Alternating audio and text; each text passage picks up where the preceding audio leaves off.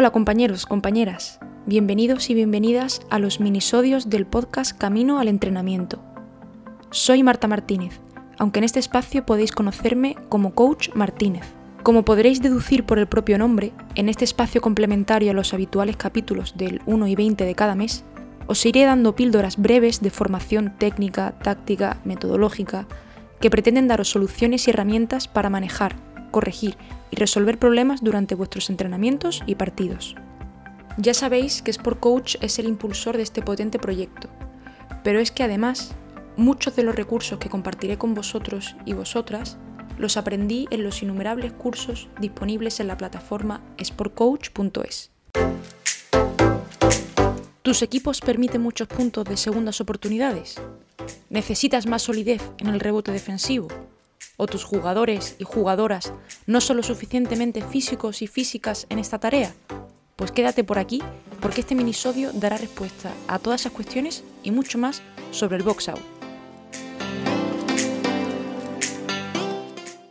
El rebote defensivo, al contrario y lógicamente que el rebote ofensivo, es una poderosa herramienta con la que atacar defendiendo.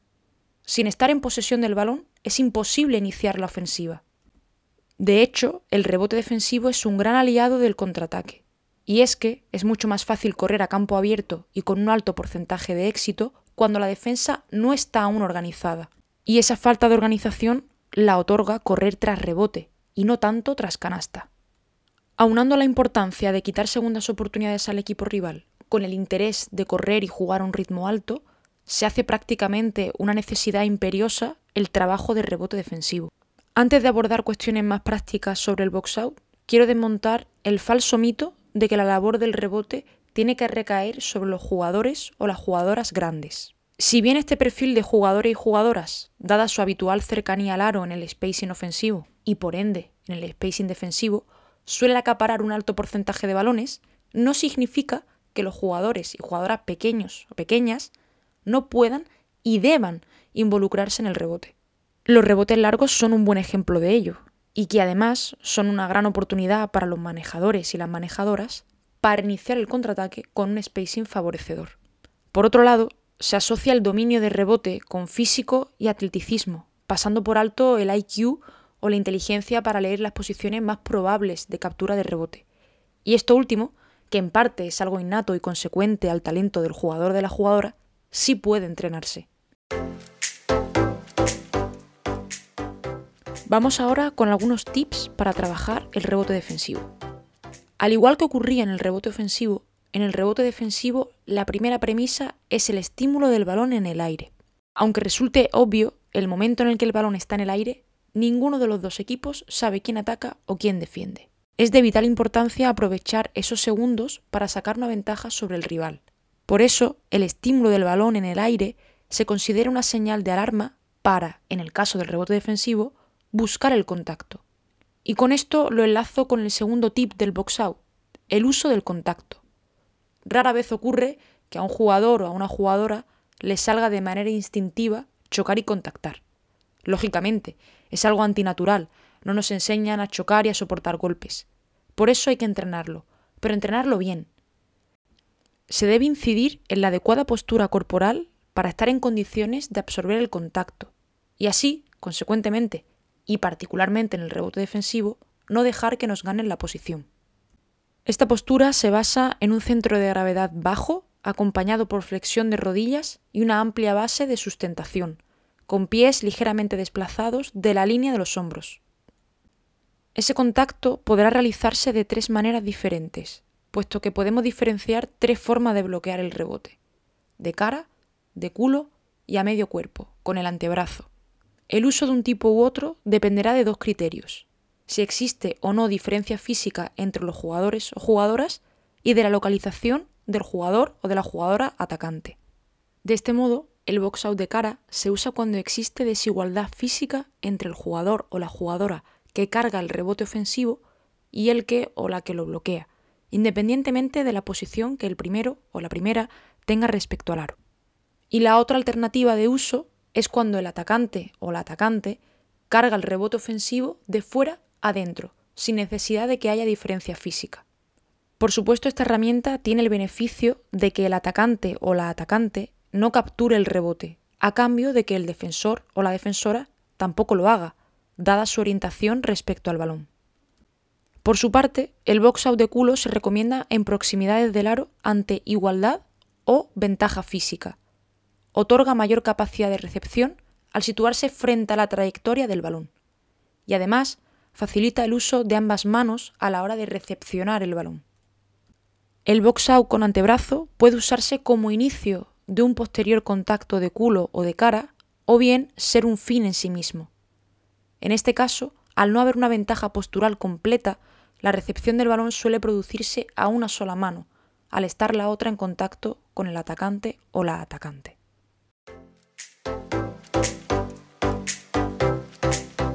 Pasamos ahora a un bloque de ejercicios con los que poder trabajar el box out y todos los detalles técnicos que hemos ido abordando en la parte anterior del minisodio. Las tareas que a continuación os propongo son totalmente válidas para trabajar también el rebote ofensivo. Ya os lo comenté en el minisodio de rebote ofensivo. En estos ejercicios se trabaja de manera simultánea los dos fundamentos, que siendo antagónicos se potencian el uno al otro. La primera tarea yo la llamo guerra continua. Compite un equipo contra otro.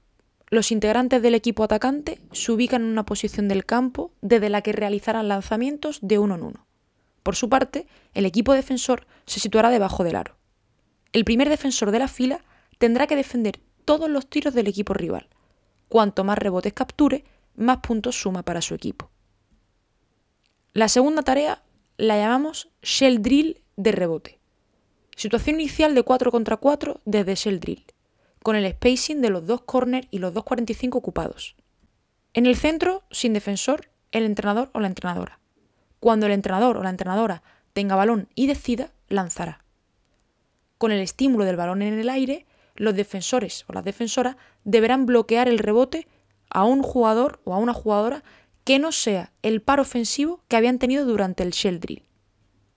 Además de este tipo de tareas que aunan lo lúdico y lo competitivo, os animo a que incluyáis ejercicios más analíticos, sobre todo en categorías más pequeñas donde aún deben habituarse al uso del cuerpo y a cómo absorber el contacto. De esa manera, con ese trabajo precoz, evitaremos que en categorías superiores los jugadores o las jugadoras huyan y sean reacios al contacto.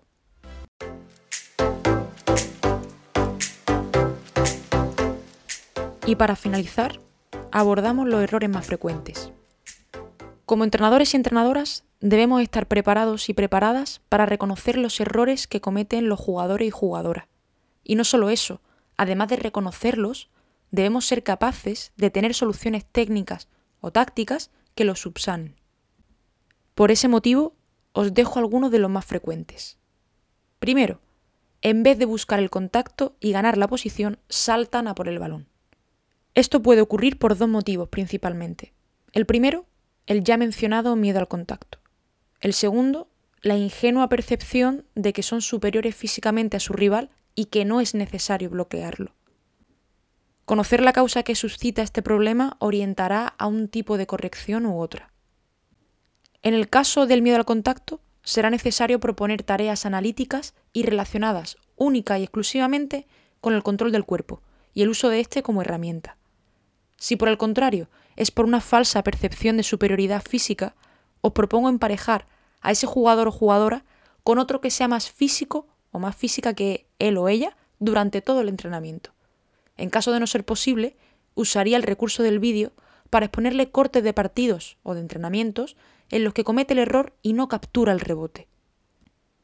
Segundo, ganan la posición, pero por falta de preparación, dureza o equilibrio, el jugador o la jugadora que carga el rebote ofensivo le saca del ángulo y ante el mínimo contacto pierde la posición. En estos casos es interesante reforzar la idea de absorber el contacto con tareas analíticas, además de, si es posible, trabajar la potencia del core y del tren inferior en la preparación física.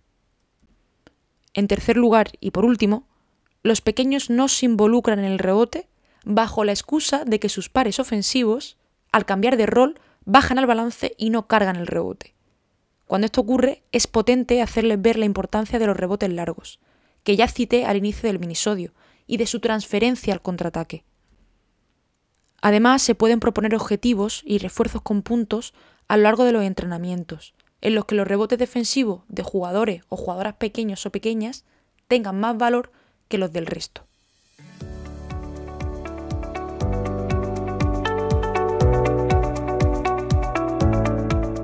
Y hasta aquí el minisodio de rebote defensivo. Espero que la información que os he compartido os ayude a crecer en esta faceta del juego con vuestros equipos. Y deseando que así sea, os animo a que compartáis en redes aquellos ejercicios o herramientas que a vosotros os sean de utilidad en la enseñanza del box out. Nos vemos en la próxima y que tengáis un buen entrenamiento.